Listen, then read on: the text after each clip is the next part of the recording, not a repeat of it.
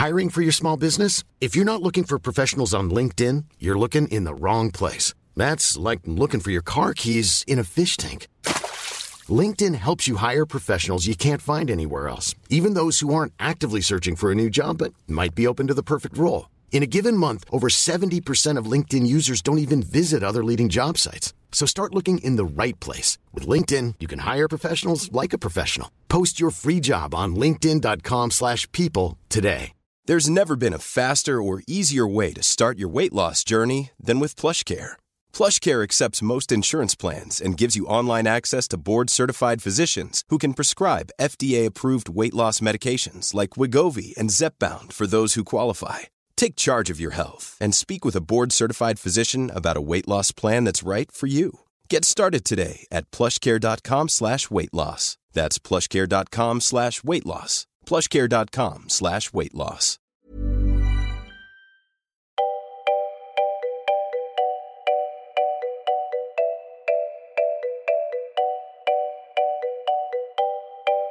Det här är Mellan raderna med Gide och Öman, en podcast om läsning.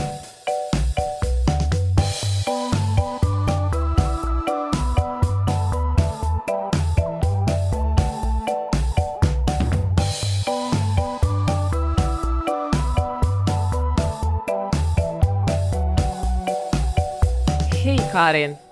Hej Peppe! Vad har du läst i veckan? Och två väldigt spännande eh, och aktuella böcker, eller ja, vad ska jag säga? Gud, vilken töntig inledning. Jag har läst två bra böcker helt enkelt och framförallt lyssnat på dem. Jag eh, laddar ibland ner böckerna och så läser jag eh, på skärm och så lyssnar jag vissa delar. Men den första är Ålevangeliet, Ålevangeliet, det kunde jag inte ens säga, Ålevangeliet. Gud, kan du säga det? Hur ser man det på finlandssvenska tänker jag? All evangeliet skulle jag säga. Ja, med ett hårt G. Ja, Okej, lite hårdare. Ja, vi säger då ålevangeliet. Det var tydligen jättesvårt för min mun att säga. Kan bero på att jag just kom från ett julmingel i och för sig. Eh, av Patrik Svensson. Och den har ju blivit väldigt omtalad. Det är en sån här häftig eh, mellangenrebok som jag älskar. Att det är liksom... Eh, det är en faktabok, men det är också nä, nästan en lyrisk berättelse om ett djur. Och en, djuret är någon slags metafor för vårt existentiella sökande och, och människans eh, utveckling liksom från bondesamhället via industrialismen och massa om psykologi och Freud och ja, men jätte, jätte mycket kring den här fisksorten då. Ål. Ål! Alltså jag började faktiskt också, jag blev så glad när du whatsappade mig och sa att du hade läst den, för jag hade också börjat på den. Men om jag ska vara ärlig så har jag bara, alltså jag tycker den är intressant, men jag har börjat lyssna på den och jag somnar. Den är så bekväm att somna till, så jag liksom, jag tror att jag måste helt enkelt läsa den som och inte försöka lyssna på den. Alltså, och jag vill säga att jag har inte somnat till den för att den är tråkig, utan den har bara varit behaglig på något sätt att lyssna till. Känt mig trygg i Men det dens är ju ingen, ja, men det är ju ingen bladvändare riktigt, för att det är trots allt en, en, en eh, det är inte en spänningsroman om en ålmördare, men, men det är ändå väldigt... Kommer snart. Ja. Patrik Svenssons nästa bok. Nej, men det, det, det är som en, en hyllning liksom till den här ganska läskiga fisken som är, tydligen har ett tjockt slem. Jag har lärt mig jättemycket om ålens biologi också. Och, och eh, den är ju väldigt så här, slingrig. Om man, om man fiskar upp en ål, det är kanske ni som har gjort det vet, jag har, jag har bara vaga barndomsminnen om, av ålfiske, jag har aldrig fiskat upp en, men den slingrar sig liksom runt ens handled sådär. Och sen så när man, ja, läskigt va med det här slemmet, och sen så när man dödar den eller steker den i stekpannan i bitar så vrider sig bitarna fortfarande, för den har ett sånt nervsystem. Alla sådana där grejer gör att den är ganska creepy liksom. Men alltså Och- och- en orm som egentligen är en fisk, det är ju Ja, otroligt så. slemmig. Det är, ju, det är ju inte någonting man vill gosa med. Nej, det är ju inte det. Och så har den så här små svart, svarta pepparkornsögon och, och så här vassa små tänder. Eh, Men samtidigt är den, är den ganska gullig kanske låter konstigt, men den är häftig för att tydligen så kommer då alla ålar i hela världen kommer från ett väldigt, väldigt djupt hav som heter Sargassohavet som ligger långt, långt norrut. Och de är då i formen av små pilträdslöv eh, kan man säga, så små, små, små platta genomskinliga saker som dras med då de stora strömmarna eh, ner i de andra världshaven. Och sen så utvecklas de då till sådana här små glasålar eh, som, tar som är så här delikatesser i vissa länder då, eh, som är tunna, små, halvt genomskinliga tror jag de heter, eh, eller är ålar som tar sig upp i floderna. Och då går den alltså från, från saltvatten till sötvatten. Och sen så lever den ju egentligen i sötvatten sitt vuxna liv. Och då blir den en gulål efter det om den överlever det. Och det är den ålen som vi är vana att fiska eh, och då röka och sådär i, i Sverige och vad man nu gör. Man har ålagille i Skåne och, och sådana saker. Eh, och sen så blir den, så går den liksom tillbaka ut när den helt plötsligt kommer den på så här, nej nu, nu tänker jag fortplanta mig och då så simmar den ut i havet igen. Och den kan till och med ta sig genom gräs och, och sådär så länge det är lite fuktigt. Så det är därför man kan hitta ålar i insjöar och sådär. Men de kan alltså ta sig därifrån, typ ut i havet igen. Så här. Slingra sig mellan olika vattendrag och sen så simmar den upp i Sargassohavet igen. Utvecklar eh, då könsdelar och, och eh, på något sätt skaffar yngel eller barn och sen dör den. Är inte det helt sjukt? Och det kan ta ja. 30 år. Det är, det är så jävla häftigt. helt sjukt. Vilket liv alltså! Ja. Och ålar kan bli jättegamla, och, ja, men de trivs inte i fångenskap så man har inte riktigt kunnat ha sån koll. Och, och det tog så enormt lång tid eh, för människan att förstå sig på ålen. Aristoteles och, och så här stora eh, filosofer och, och kända vetenskaps... Eh, Män då som Darwin till exempel och Freud, alla har tydligen sysslat med ålar och försöka hitta ålens, liksom försöka hitta ålens könsdelar. För det var ingen som fattade att de, de faktiskt utvecklar dem, de drar sig tillbaka och utvecklas liksom i takt med att ålen har behov av detta. Eh, så att hanar blir hanar och honor blir honor när de behöver. Typ. Nej, alltså det är ju så, så coolt. Att, så att, ja, så att hela så här, vetenskapsvärlden var ju så himla konfunderade och Freud ägnade tydligen i unga år typ ett helt år att, åt att fiska upp en jäkla massa ålar, typ i Spanien någonstans eller vad det var, och, och försöka hitta så här åltestiklar, för man hade då hittat en, en, en honål, så skulle man hitta en hanål, och så hittade han inte den här eh, hanålen och då så blev han så himla trött på att vara biolog så sadlade han om och blev psykolog och ägnade sig åt att döma ut kvinnor och tro att alla har penisavund ungefär. Fortfarande det, det går ju, könsorgan. Precis, exakt, som fattas. Det, det, han drar ju lite så här eh, vad ska jag säga, han hintar Lösa lite, paralleller. Patrik Svensson, ja, att vad kan ha pågått i Freuds hjärna där. Men, Men alltså eh, att äh, ålarna dör i fångenskap, det känns ju också som ett, liksom ett fuck you till mäns mänskligheten. Ja, verkligen. Så här, ni får aldrig ha reda på, ni får, ni får liksom aldrig lösa den ja, här gåtan. Vår hemlighet går ner med oss liksom. De tar med den mm. i graven. Och det, är ju, och det är så intressant för att vi människor är ju besatta av att förstå världen ja. eh, runt omkring oss och förstå alla djur och det, då känner vi liksom kontroll. Men vi vet, det, det ju, man har försökt sätta på så små sändare på ålar och, och spåra dem hela vägen, men de allra flesta försvinner. Liksom, och de är nere på sådana djup att det inte finns, liksom, man, man, hör, man eh, kan inte följa ål, ålarna längre. Så det, det, är väldigt mycket om ålen som bygger på så antaganden, så det är väldigt mystiskt. Fast det älskar man ju också. Visst är det lite mm. härligt att inte mm, ha, att mänskligheten att verkligen inte når överallt? Ja. Alltså, det är så du... fascinerande med havet, de här djupa, djupaste ja. djupen dit vi, där vi liksom aldrig har varit och där det finns varelser som vi faktiskt inte känner till. Det är ja. häftigt. Ja, sen när allt är upptäckt känns det verkligen som en mycket plattare eller mycket tråkigare värld. Jag tänkte på det här, i, här i LA är ju folk mycket mer benägna att uh, tro på det övernaturliga. Ja, men, tro på horoskop och gå till spådamer och liksom tala med de döda och, och igår, änglar och sånt där. Ja men exakt det. Och alltså vi var uppe i Topanga som ligger liksom ungefär vid Malibu, ett här liten eh, en stad uppe i bergen kan man väl säga, det låter mysti mer mystiskt än det är. Men där är alla liksom lite hippies och det är mycket liksom drömfångare och, och sånt. Ja, det byggs mycket sådana här uh, cairns eller vad det heter, sådana här små stenhögar. Ja, men precis, hur? ja, överallt. Mm. Och mm. uh, det var han som, vi fick låna ett stort hus, och de som ägde huset bodde liksom grannen, så vi träffade dem hela tiden, och han är liksom VD för ett stort företag, och uh, liksom en bra, liksom en stor, liksom en, en affärsman. Och uh, varje gång jag träffade honom ville han tala horoskop och berätta liksom vad han var. Han var liksom råkade vara lejon i horoskop, jag också lejon, och då kände han genast att vi hade liksom en, någon slags Gud, band. Alltså jag blir så, jag blir så ah. otroligt provocerad när folk håller på och pratar om sina ah, stjärntecken. Hans, men väx upp! Och hans exfru var liksom en sorts stjärntecken som inte gick ihop med hans stjärntecken. Och, liksom, ah. och det är så jag kan tycka faktiskt att det är lite, på ett sätt är det lite kittlande härligt att folk går på det, men när, folk, men när de tar det på fullt allvar, eller det finns, alltså, för allt som har med sånt att göra, nu låter jag som världens tråkigaste människa, jag vill inte vara en sån tråkmåns, men allt som har med sånt att göra, alltså, alltså så länge man tar det som, som nöje liksom, som att Netflix liksom, det här är roligt, att gå till en spådam i en mm. form av liksom Disneyland, men om man börjar ta det på fullt allvar tycker jag att det blir problematiskt, då är, nu kanske jag drar lite för långa bara liksom paralleller här, men det liksom flörtar lite med att inte tro på vaccin.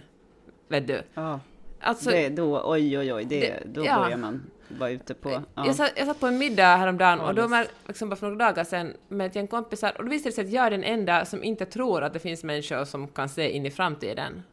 Och det var... Oh my god, är det sant? Ja, det var så... Ja, och det gjorde... Ja det var så konstigt. Men jag kände mig också väldigt så platt och tråkig liksom som, som en, jag kände mig som en liten och då, fyrkant. Och då, snack, då snackar vi om en kvinna som faktiskt har fött barn i någon jävla badkar med någon dola som har typ joddlat och tvingat dig att dricka upp din moderkaka som en smoothie. Alltså, du är så spirituell jämfört med mig så att du är rena rama fucking shamanen.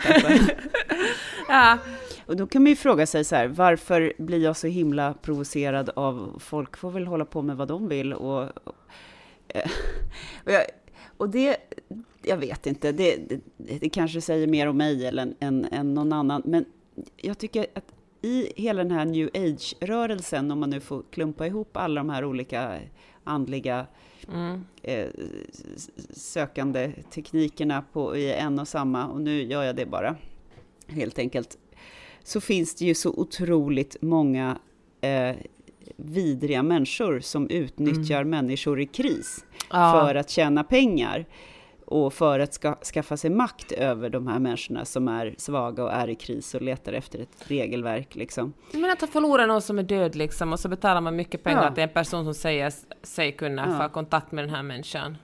Ja, eller liksom du, har, du är, ligger i skilsmässa och så åker du till något jävla tysthetsläger någonstans där det är någon karismatisk människa som säger att du ska äta tre äpplen om dagen och sen så ska du ligga på golvet och köra psykodrama och till slut så folk bryter ju samman för man blir så himla trött liksom och man är redan skör och så ska man försöka efterleva de här reglerna. Och det, det finns ju också en massa härliga, generösa, fina människor som är spirituellt orienterade också naturligtvis. Men jag kan bli lite, nu, just nu så talas det i, Sverige mycket om eh, en bok som eh, eh prinsessan Märta Louise av Norge eh, mm. har skrivit som handlar om hög sensitivitet. Och det har hon ju snackat om i hundra år. Och det, det, du och jag har pratat om det här med highly sensitive. Jag tror inte att vi vill gå ner den vägen just nu heller. Men, ju, men hon, till saken hör att Märta Louise har också blivit ihop med en snubbe som eh, kallar sig shaman. Och då undrar jag så här, får man ett så här National Certificate of Shamanism from the Shaman University of Spiritual vad? Eller, eller liksom, är det bara så här, jag känner så här Peppe, jag har börjat prata rätt mycket med olika andar och änglar, så att eh, japp, nu skriver jag det här på mitt visitkort, Karin Shaman i det. Eller hur funkar det egentligen? Ja, jag vet inte. Ja. Jag tänker på I didn't spend four years i Evil College to be called Mr. It's Dr. Evil to you. Vet du? Doktor Shaman vill jag heta om jag någonsin blir shaman. Ja. du vet. Ja, men, men okej, okay, visst fine, han får väl hålla på och shamana bäst han vill. Men om han använder liksom prinsessan Märta Louises pengar för att starta en skola för barn som ska lära barnen att få kontakt med änglar och de dessutom marknadsför det genom att liksom de sätter det här prefixet prinsessan Märta Louise, prinsessans, prinsessan och shamanens ängelskola för barn. Det börjar bli så creepy, det är fel in so many ways liksom. Mm. Och, och jag tycker att det finns så många gränsöverskridande exempel inom hela den här, så att jag, jag blir liksom för varje varje ja. år blir jag mer och mer så här, sur, vetenskapligt lagd, nuckig och tråkig helt enkelt. Men alltså Från jag... att ha varit väldigt flummig. Men jag förr. också. Men man, jag vill ju, alltså det är ju härligt att vara den personen som, alltså det är ju mycket, det är som en skönare person som tror på att det finns mer än bara det vetenskapen kan bevisa att som finns. Men mm. äh, Ja, ja, jag kände i alla fall mig otroligt tråkig. Alltså vid, ett, vid ett tillfälle mumlade jag fram, så var jag sådär, men alltså jag tänker mer sådär akademiskt och det kändes också så elitistiskt. Alla andra... What? Du nämnde A-ordet. ja, alltså jag verkar så, känner mig så äcklig då, så sen bytte vi samtalsämne och talade om andra grejer. Men jag, jag funderar faktiskt mycket på det, hur, men hur också omgivningen påverkar en, för att i den här, alltså den här stan finns ju allt. Jag tänker att när jag ännu bodde i Helsingfors och de jag umgås med i Stockholm, är kanske mindre benägna att tala med de döda. Men här liksom, det är också lite härligt att här i LA dyker det upp alla möjliga sorters personer. Liksom. Det är ju lite spännande att få en inblick i folks liv som verkligen baserar mycket av sin verklighet på vilka stjärntecken de är.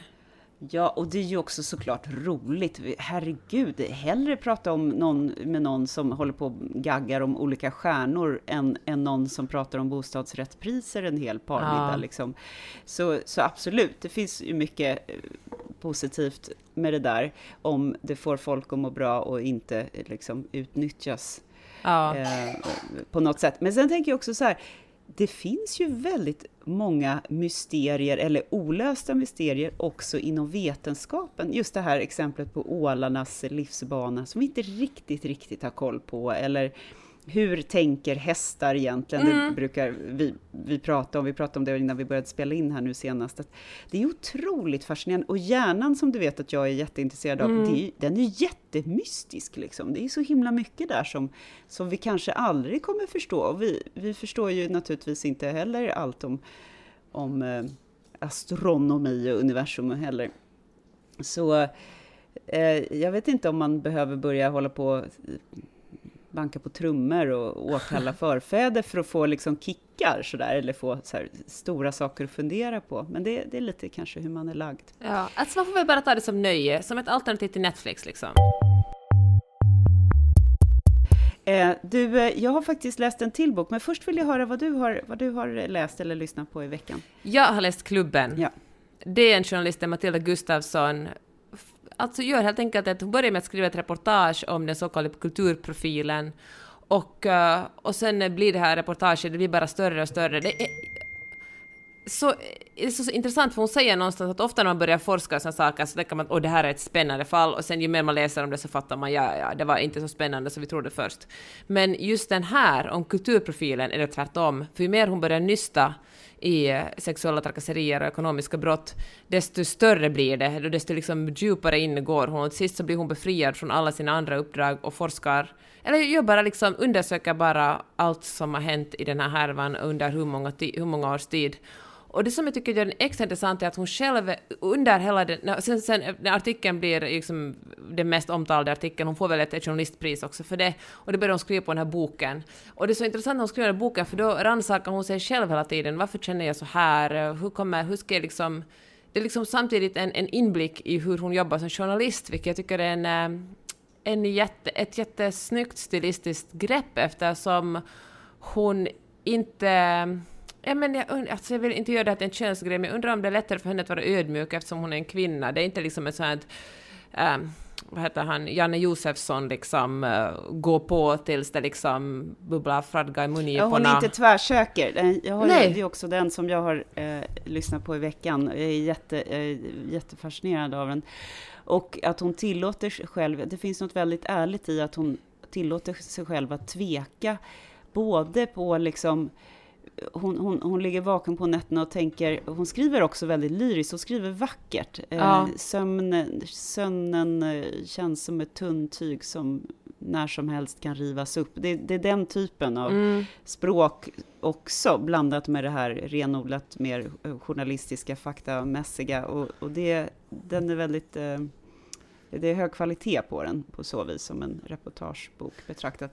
Men, men hon ligger som sagt vaken på nätterna och, och, och, fund, och kommer på sig själv med att liksom fundera, ska jag ta bort slutet på det där vittnes, vittnesmålet när den och den kvinnan säger Precis. att hon faktiskt åk, åkte tillbaka till Jean-Claude, därför att då verkar hon ju inte trovärdig. Men till slut så kommer hon ju fram till att, att det är så här verkligheten är, att övergrepp sker inte i något svartvitt Nej. Eh, liksom kallt ljus, utan det är ett gränsland som handlar otroligt mycket om makt, maktförskjutning, eh, medberoendeskap och, och, och liksom kulturella normer och sådana här saker. Och, och Jean-Claude Arnault hade ju som specialitet att ge sig på eh, kvinnor som, som var liksom ganska vilsna och ville otroligt mycket. Han såg väl hur mycket de här kvinnorna ville lyckas eh, i sitt konstnärskap.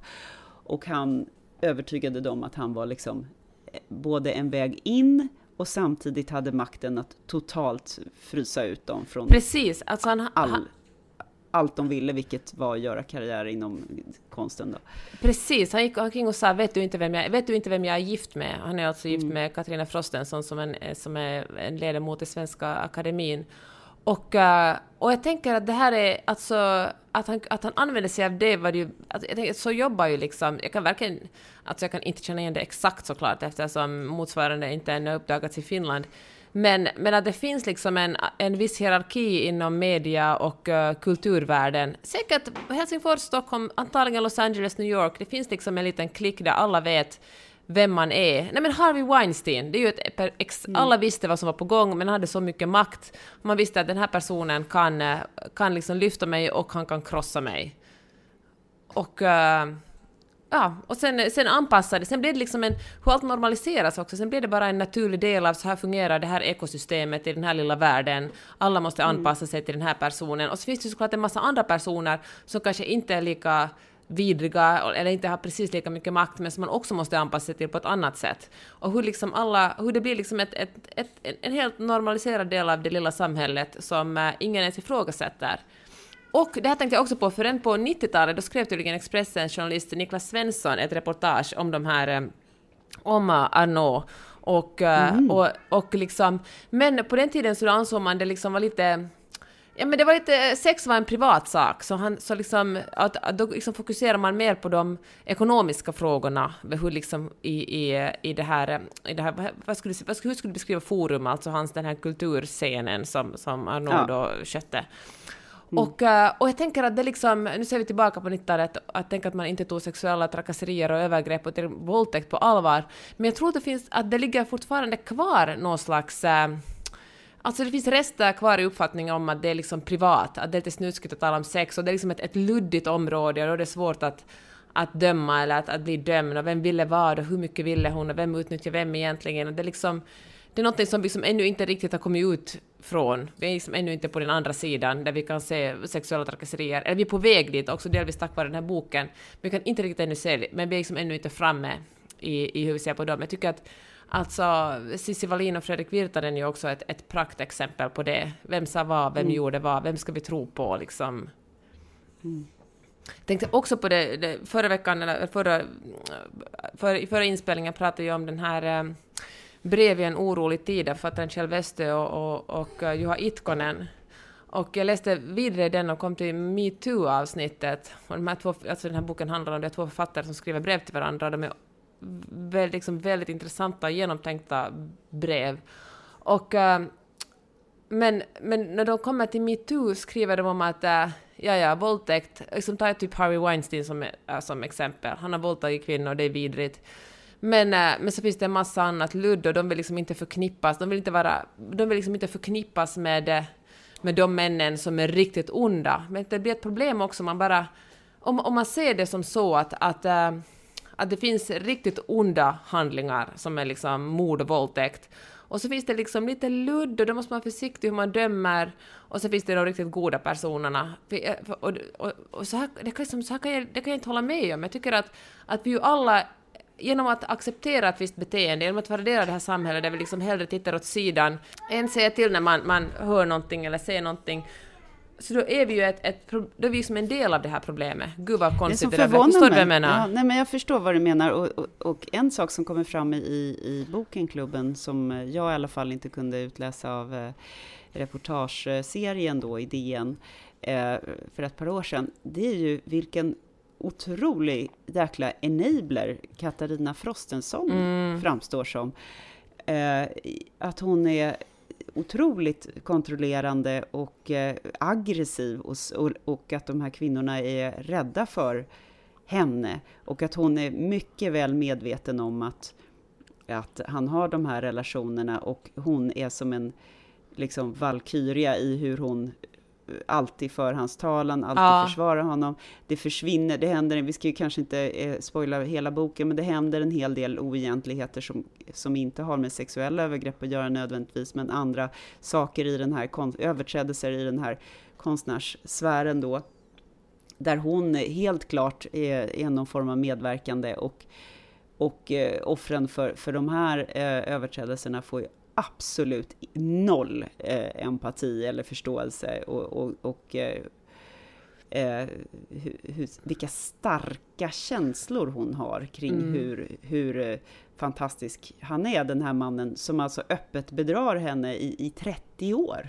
Och alla mm. ser det. Och, och, Fast vet och, och det är ju också saker vi aldrig kommer få reda på. Vad, man vet ju inte vad folk har för jäkla äktenskap på så vis. Och, och, det, och det får de väl ha om de vill. Men faktum Exakt. kvarstår, även om hon är med på det, så att säga, så mm. är det ju mm. ändå övergrepp på kvinnorna. Mm, verkligen. Det är ju inte fråga om sex, det är fråga om våld. Men vet du vad, mm. alltså det där tänkte jag också på som är väldigt snyggt i den här boken, för det finns liksom ingen moral kring, kring deras äktenskap. Nej. Alltså jag menar, kanske de har ett öppet äktenskap, de kommer överens om att han får liksom göra vad han vill med vem han vill. Och det finns liksom, den, den här boken, eh, ja men gör, det finns liksom inga kommentarer kring det, att, det ska, att, att, att, han, de är sämre människor på grund av det, att de är omoraliska på grund av liksom den överenskommelse de har i sitt, egenskap, i sitt äktenskap. Det är liksom, folk gör som de gör. Men som sagt, det han gör är ju det att han, han antastar ju personer som, eh, ja men han antastar folk, det handlar ju inte om, om, om eh, vad heter det, konsent, samtycke. Normally being a little extra can be a bit much, but when it comes to healthcare, it pays to be extra. And United Healthcare makes it easy with Health Protector Guard fixed indemnity insurance plans. Underwritten by Golden Rule Insurance Company, they supplement your primary plan, helping you manage out of pocket costs without the usual requirements and restrictions like deductibles and enrollment periods. So when it comes to covering your medical bills, you can feel good about being a little extra. Visit uh1.com to find the Health Protector Guard plan for you. Mother's Day is around the corner. Find the perfect gift for the mom in your life with a stunning piece of jewelry from Blue Nile. From timeless pearls to dazzling gemstones, Blue Nile has something she'll adore. Need it fast? Most items can ship overnight. Plus, enjoy guaranteed free shipping and returns. Don't miss our special Mother's Day deals. Save big on the season's most beautiful trends. For a limited time, get up to 50% off by going to BlueNile.com. That's BlueNile.com. Burrow's furniture is built for the way you live. From ensuring easy assembly and disassembly to honoring highly requested new colors for their award-winning seating, they always have their customers in mind. Their modular seating is made out of durable materials to last and grow with you. And with Burrow, you always get fast, free shipping. Get up to 60% off during Burrow's Memorial Day sale at burrow.com slash ACAST. That's burrow.com slash ACAST. burrow.com slash ACAST. Men fan visst är det intressant för om man frågar liksom Horace Engdahl vad han tycker om våldtäkt, den här fula gubben som står i en trenchcoat i, liksom, i buskarna mm. när kvinnan genom, genom parken, då skulle han antagligen säga att det är vidrigt. Liksom, fy fan vad mm. vidrigt, mm. liksom, jag vill beskydda alla kvinnor. Men egentligen är ju det exakt samma sak det hans polare håller på med. Eller det är ju exakt samma sak. Ja, ja hans polare drar, drar ju ner en, en ung kvinna som han då är chef för, ner i en källare, låser dörren och, och kör ner sitt könsorgan i hennes hals tills hon kräks det, det, det, är ju tydligen då en, en, en härlig livsstil som eh, då Jean-Claude, citat, vågar då. Mm. eh, liksom ut, leva ut. Och, och, och, de andra stackars hämmande, hämmade männen, de gör inte det. Men de flockas liksom i klasar kring honom på grund av det. det alltså det, det är så jävla primitivt så jag orkar inte ja. ens. Och, och, mm, sen så tänker jag att en annan grej är som, som är kul med den här boken, eller kul, det är ju ett tidsdokument över det här 80-90-talets genikult kring liksom alla författare som, som, som satt och krökade på Prinsen och PA och sådana här Stockholmskrogar. Stockholm var ju ännu mindre då så att säga. Eh, och, och, hur den här genikulten kring författare som Per Hagman eller, mm. eller Carina eh, Rydberg. Rydberg eller Marek Andre och, och sådana eh, hämmade de var det, det var en, en kvinna som sa att hon tror att det här hämmade hennes författarskap snarare, eller oss, sa hon, mm. snarare än att det, att det stärkte oss. För att det blev liksom en, en väldigt hård ton också mellan kvinnorna, att man skulle vara tuff och man skulle liksom inte vara ett offer, utan ja. Ja. på något sätt. Det blev någon sån här sköna, om de hade haft sköna tjejen, ja. liksom medvetenheten då kring det, det, det uttrycket eller den, det kulturella fenomenet eh, cool girl, um, googla hashtag, eh, då hade de ju förstått att det är precis så de höll på. Tänker jag där på Prinsen, när de satt ja. och drack öl med några gubbjävlar som uttalade ja, men det handlar sig förnedrande om men, kvinnors eh, pH-värde i vaginan liksom. Precis, men det handlar om, liksom, men det handlar om det som vi har talat om tusen gånger i podden, om att eh, om att få vara en del av gänget, man offrar liksom sig själv och... Mm. Eh, och, och, att, och att det värsta är att vara ett offer. Ja. Man gör allt för att klamra sig fast vid att Precis. man inte är ett offer. Och jag tycker att Matilda Gustafsson skriver väldigt bra om det här också, när hon förklarar hur det var för kvinnor, liksom, hur det kommer sig att mm. man träff, fortsatte träffa, hur man liksom fortsätter umgås i samma kretsar eftersom det mesta, ja men att vara ett, att liksom se sig själv som ett offer, det är liksom så förnedrande och någonting att se ner på. Det, mm. det, är det var också någon slags liksom, ehm, ja men det, är det, liksom lite amerikanskt verkligen, att, att, mm. att vet så här, ny kapitalism, att se på att de som, är, de som har welfare, det är liksom, de ska verkligen skämmas, de som behöver hjälp av staten, utan att göra, ha någon som helst analys kring det, att, att det är väl ingen slump att det är mest svarta människor som är fattiga och som behöver hjälp av staten, och det är väl ingen slump att alla som är rika är vita, eftersom det finns en sån grundmurad rasism i det här landet. Och på samma sätt, men då ska de som det går dåligt för skämmas eftersom vi har nu liksom vi har etablerat myten om att det här är, är landet där vem som helst kan bli vad som helst. En kvinna säger så här nu i efterhand, så där 25 år senare, att, eh, att hon inser själv hur hon upprepade historien gång på gång för sig själv. Eh, och varje gång hon gjorde det så, så blev hennes roll mer och mer stärkt. Det vill säga, Eh, hon hade eh, låtit eh, Jean-Claude Arnault sova över i lägenheten som hon delade med sin väninna och, och väninnan sov eh, i ett intilliggande rum med dottern, hennes dotter då. Eh, och eh, så vaknade den här kvinnan, jaget, eh, mitt i natten av att Jean-Claude Arnault har, har trängt in i henne. Och han sov alltså i ett annat rum. Det var helt väldigt mm. tydligt att hon ville inte ha sex med honom och det var inte aktuellt och hon var ju lyckligt gift. Och, och han sa att jag har inga pengar till taxi, kan jag få sova här? Ja visst, du får sova på soffan här. Ja, men då hade han då våldtagit henne på natten när hon sov och så vaknade hon upp och så, så väste hon eh, någonting med eh, eh, dra åt helvete eller så dödar jag. Alltså hon, hon blev tokig, liksom skrev, sa någonting väldigt argt. Och han blev rädd, klädde på sig, lämnade lägenheten. Och sen så när hon berättar det här, återberättar det här då för väninnan och för sig själv, så, så la hon mer och mer vikt vid hennes avvisande och hur tydligt det hade varit och att hon minsann var en person som inte hade råkat ut för ett övergrepp i och med att hon hade dragit en sån tydlig gräns. Ja, just det. Nej. Trots ja. att övergreppet såklart redan hade skett. Men hon orkade inte tänka på sig Nej. själv som att jag är en våldtagen kvinna. Utan hon ville tänka på sig själv som kvinnan som skrämde bort ja. den här gubben. Liksom. Nej men fy mm. fasiken vad bra den här boken är, Karin. Det är nästan mm. som man vill läsa om den nu igen. Alltså den, ja, verkligen. Ja det, var, ja, det är sällan man går och bär på en bok så länge som man verkligen vill diskutera med alla man, man träffar för att den är så... Ja, och den handlar ju, kanske också det, för den handlar om så mycket mer än just det här fallet. Den handlar mm. liksom om... Ja men det handlar som du sa liksom en, en 80, 90, 2000-talet och fasiken än idag alltså.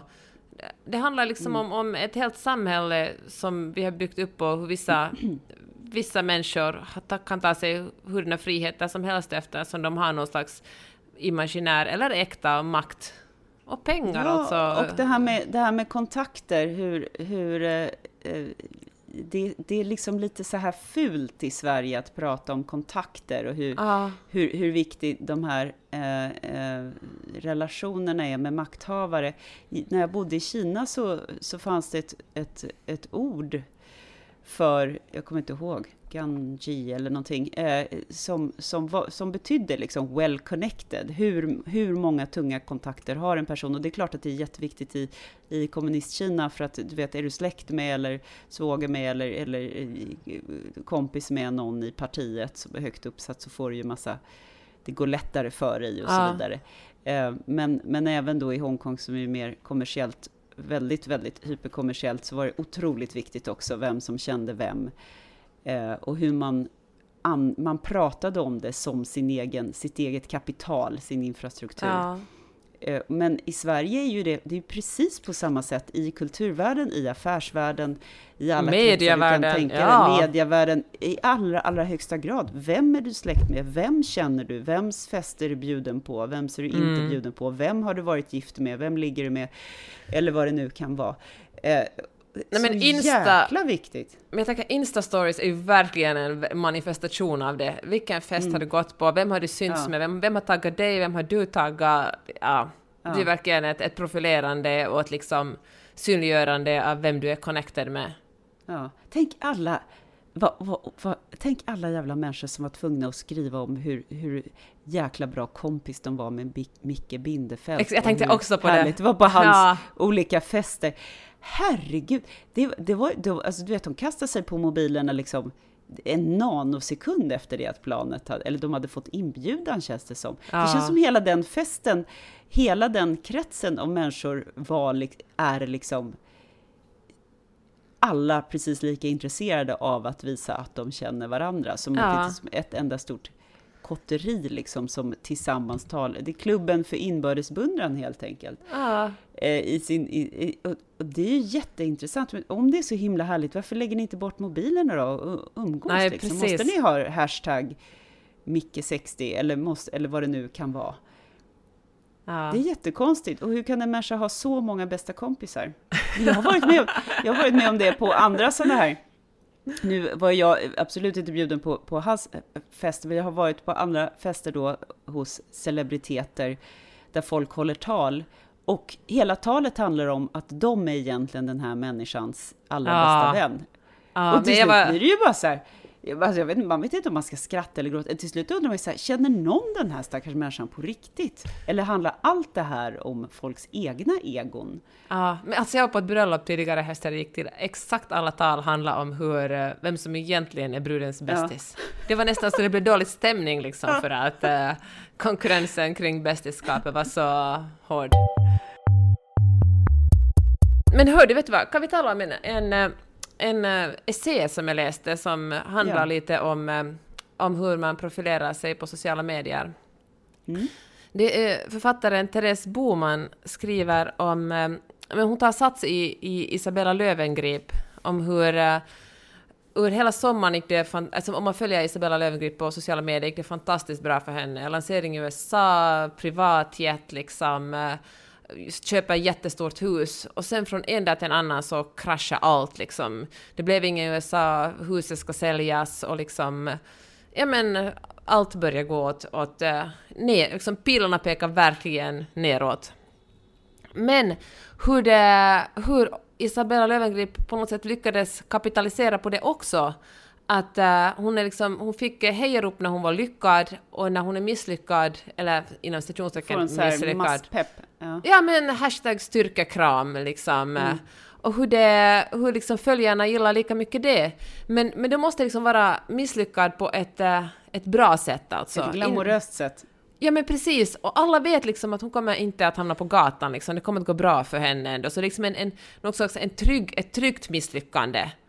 Och du och, måste eh, också vara snygg medan du misslyckas. Det, det är ju ingen som skulle heja upp ifall du eh, tog en selfie och hade en tand utslagen och liksom Nej, nej men precis. Hår nej. Bara, det får inte det bli obehagligt. Nej, nej, gud nej. Det får inte bli creepy liksom. Nej, exakt det ah, eller jag förlorar mina barn eller något sånt här.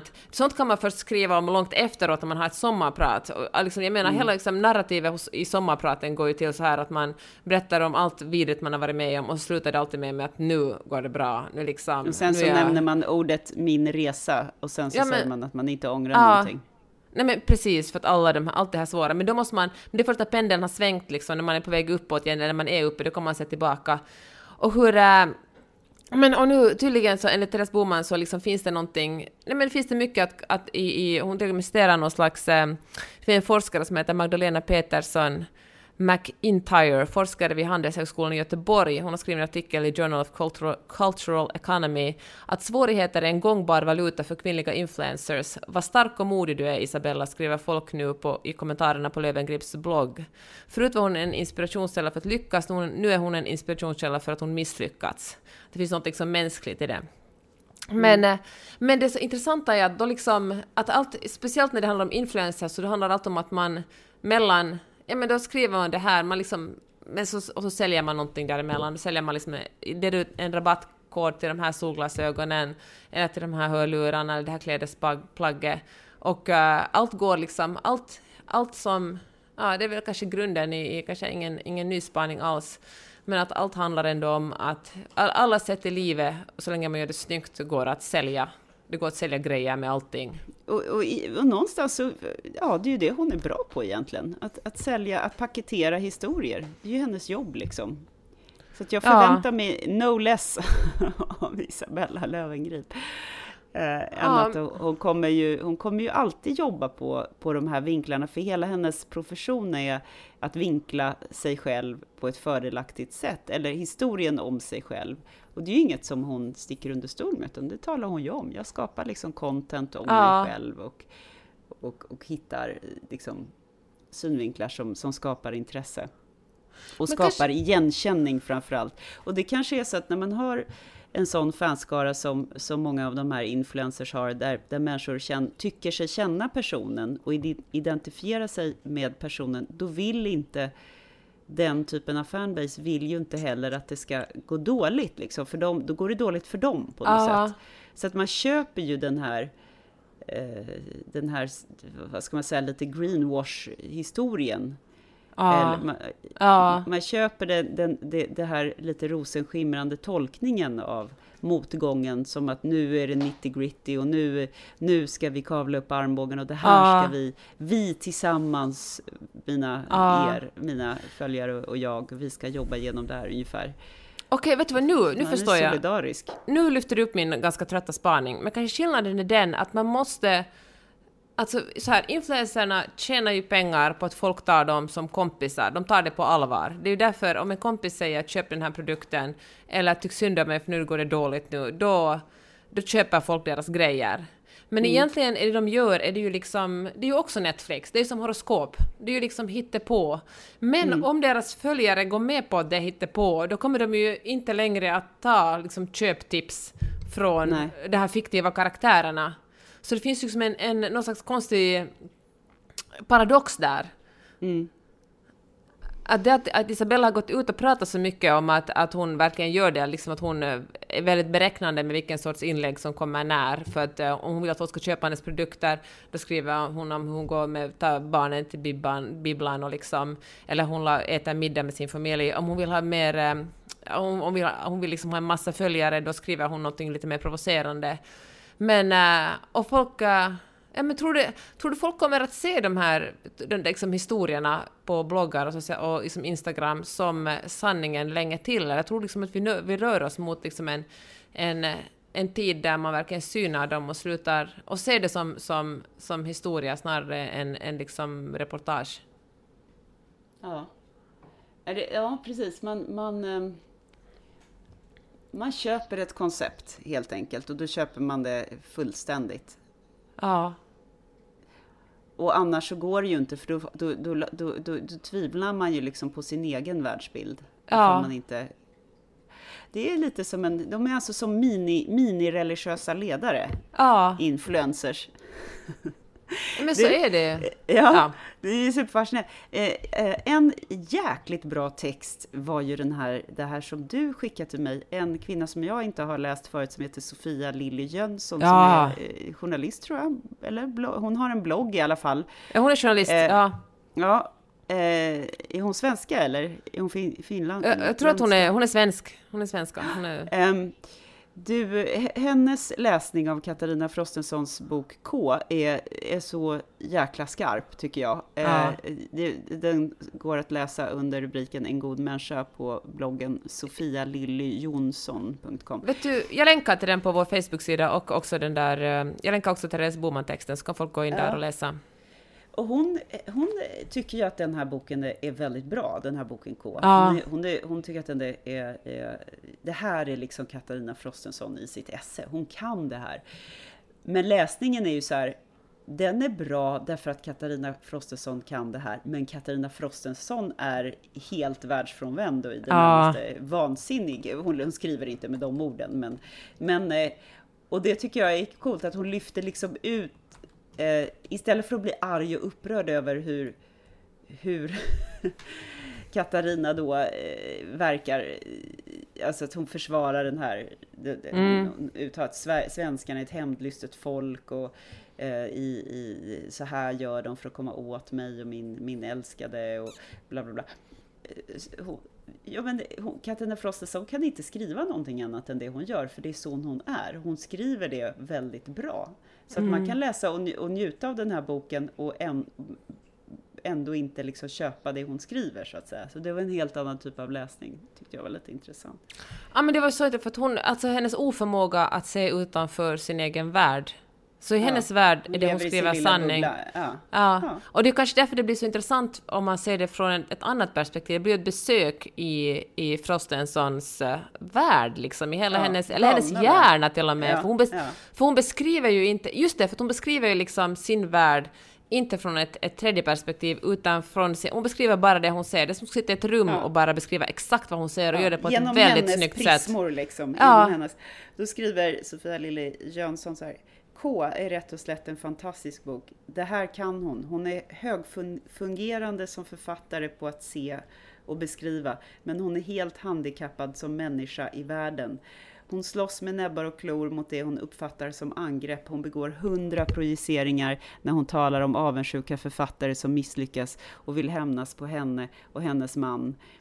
Hon beskriver alltså på ett makalöst vis sin egen stora brist som människa utan beräknande som autofiktion nästan alltid är annars. Kommer du ihåg att vi pratade om hur Ja. beräknande eh, de Ja. här brevromanerna är och så? Ja, men som, ja Eh, precis. Ja, för man vill framstå som en god människa i, i, i sån Ja, här autofiktion. Då. just och hon det. skiter i det. Och något sånt skriver eh, Sofia Lilly Jönsson här, och något sånt har Katarina Frostenson inte en tanke på. K är alltså en ärlig bok som klär av sin författare helt. En privilegierad människa som aldrig har behövt gå ner i det låga. Och sen så har hon en, en, funder, eh, en fundering kring just det här låga och höga då. Och vad är, vad är fin kultur och vad är Får jag läsa-. Får jag läsa ett Mm. stycke? Jag tycker om hon, den här metaforen, är, eller inte det är inte ens en metafor, den här jämförelsen är ganska bra. Jag läste en gång om en kvinna som kommit till Sverige från Iran. Där hade hon hört till överklassen, men utan sina pengar degraderades hon här till en vanlig människa. Krocken med det svenska samhället blev för henne att upptäcka att dörrar inte öppnades av sig själva, att tallrikar inte dukades fram och dukades av. Alla de människorna som förut hade stått, henne, stått ba- bakom henne i skuggorna blev nu synliga för henne i deras frånvaro. Hon hade inte sett dem tidigare. Fisken upptäckte vattnet. Ja, och enligt henne liksom har Katarina Frostenson ännu inte... Ja, men hon simmar fortfarande kvar i sin egen värld. Är liksom, Ja, ja. Ja. Hon är, ja, men Det är gud, ju alltså- enda förklaringen. Det är ju den Ja. enda förklaringen. Ja, men fasiken var, alltså vilken bra jämförelse verkligen med autofiktionen också, för det är precis som det, man vill skriva, man vill vara den goda människan, man vill vara Ja. den som, den genomtänkta människan, och det är väl lite Ja. också det som på ett helt annat, kanske på ett helt annat plan, inte att förminska influencers nu eller, men liksom som man gör, man vill, man vill liksom vara den, det som att berätta om sig själv, man vill vara den lyckade människan ja. och den misslyckade på rätt sätt. Man kan inte motstå att konstruera sin egen historia, även om det bara är ett Nej. vanligt jäkla blogginlägg, så blir det alltid lite mer Exakt. blå. Och, ja. eller, eller, lite mer nattsvart, eller lite mer åt det ena eller andra hållet, bara för att det, det, det går liksom inte att bara vara... Ja, det blir inte köttigt och liksom, eh, det är inga kroppsvätskor inblandade, förutom kanske tårar. Ja, i och för sig i, i K tror jag att det är många sådana, men de är ju hennes, hennes värld. Det är ja. Jean-Claudes ädla vätskor. Du, um, vad mysigt att prata med dig. Eh, vilken ja. konstig övergång. Förlåt. Salam. Från sperma ja, till mysigt att prata med mig. Ja, ja. precis. Uh, och jag saknar dig mycket. Det är morgon i LA, eh, det är kväll i, i Stockholm, Sverige och snart är det jul. Ja, men, men, det är väl en bra sak. Vi kör ju på, hör du. Mm. Du och jag och den här podden enligt allra bästa förmåga. Jag hoppas det blir en inspelning nästa helg igen. Det hoppas jag också. Eh, det, det, var, det var... Vi borde nästan ha spelat in vårt försnack här som vi ja. radade upp den konstiga logistikcirkusen som drabbar människor den här tiden på året. Men ni vet ju lika väl som vi att eh, så, så är livet och det är ganska tråkigt att höra på människor som pratar om hur upptagna de är, eller hur? Alltså det, det är det värsta. Det är nästan mer tröttsamt än folk som berättar drömmar. om sina drömmar. Ja. eller, eller folk som berättar om sina nya kärlekar och ja. jada jada och hur bra de är på typ att simma. Ja. Nej, sa hon bittert i sin, en, sin ensamma mörka hus. Nej. Du, eh, puss och kram. Vi och... Eh, hörs snart. Det gör vi. Ta hand om dig. Ta hand om dig. Hej då! Du har lyssnat på Mellan raderna med Gide och Öman. En podcast om läsning med programledarna Karin Gide och Jeanette Öman. Glöm inte att du kan mejla dem på mellanraderna-podden gmail.com.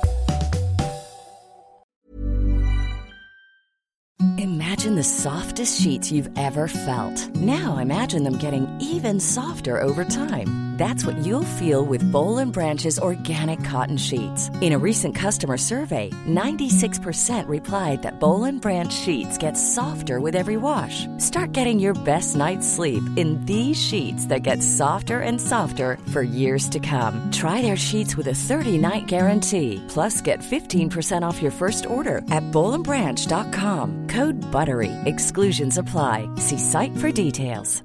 Even when we're on a budget, we still deserve nice things.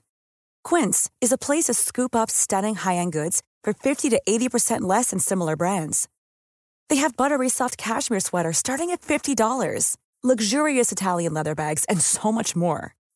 Plus, Quince only works with factories that use safe, ethical, and responsible manufacturing. Get the high-end goods you'll love without the high price tag with Quince. Go to quince.com/style for free shipping and 365-day returns.